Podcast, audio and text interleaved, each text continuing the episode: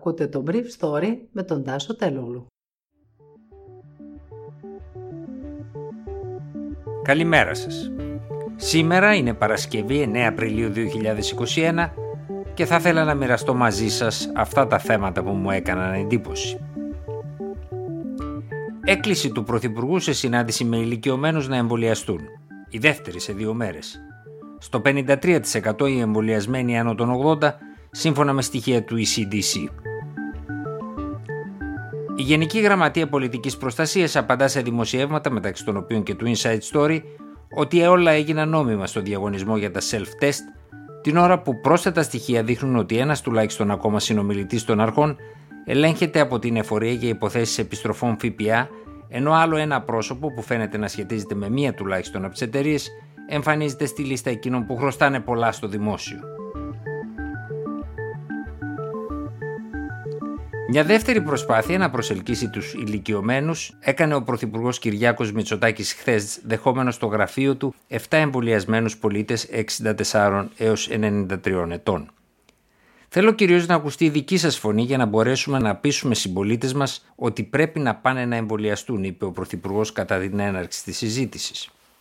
Να καταλάβουν καταρχάς ότι το ρίσκο του να είναι κανείς ανεμβολίαστος είναι πολύ μεγάλο. Μην κοροϊδευόμαστε, ο κορονοϊός είναι κακή αρρώστια και όσο πιο μεγάλος είσαι, τόσο πιο επικίνδυνο είναι να πάθεις κάποια σοβαρή επιπλοκή. Πρόσθεσε διευκρινίζοντας ότι από τους 200 ασθενείς με COVID-19 που διασωληνώθηκαν το Μάρτιο, μόνο τρεις ήταν πλήρως εμβολιασμένοι.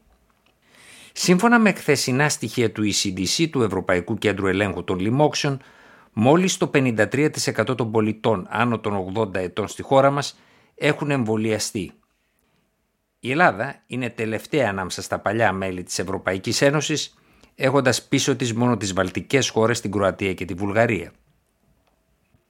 Οι πολίτες που συναντήθηκαν χθες με τον Κυριάκο Μητσοτάκη ανέφεραν ότι έχουν γνωστούς ηλικιωμένους που δεν θέλουν να εμβολιαστούν διότι φοβούνται τυχόν παρενέργειες. Μα δεν φοβούνται να πάθουν κορονοϊό. Αυτό πρέπει να τους λέτε, απάντησε ο Πρωθυπουργός. Ήταν η δεύτερη έκκληση του Μητσοτάκη μέσα σε ένα διήμερο προς τους ηλικιωμένους να πάνε να εμβολιαστούν μετά την τηλεοπτική συνέντευξη που έδωσε προχθές στο Σταρ, όπου έκανε παρόμοια έκκληση. Η κυβέρνηση, σύμφωνα με πληροφορίες μου, αντιλαμβάνεται και από τις δυσκολίες με τον εμβολιασμό με το εμβόλιο της Αστραζένεκα ότι όσο εμβολιάζονται οι πρόθυμοι και οι πεισμένοι, τόσο θα δυσκολεύει η έγκαιρη επίτευξη του στόχου της ανοσίας της αγέλης σύμφωνα με εκείνα που η ίδια έχει διακηρύξει για το τέλος του καλοκαιριού. Γι' αυτό είναι διατεθειμένη τις επόμενες μέρες να κάνει ό,τι μπορεί για να προσελκύσει πολίτες στα εμβολιαστικά κέντρα. Η Γενική Γραμματεία Πολιτικής Προστασίας απάντησε χθες το βράδυ σε δημοσιεύματα μεταξύ των οποίων και το ρεπορτάζ της Ελίζας Τριανταφύλου στο Inside Story για τις διαδικασίες προμήθειας των self-test που άρχισαν να διανέμονται από χθες τους πολίτες.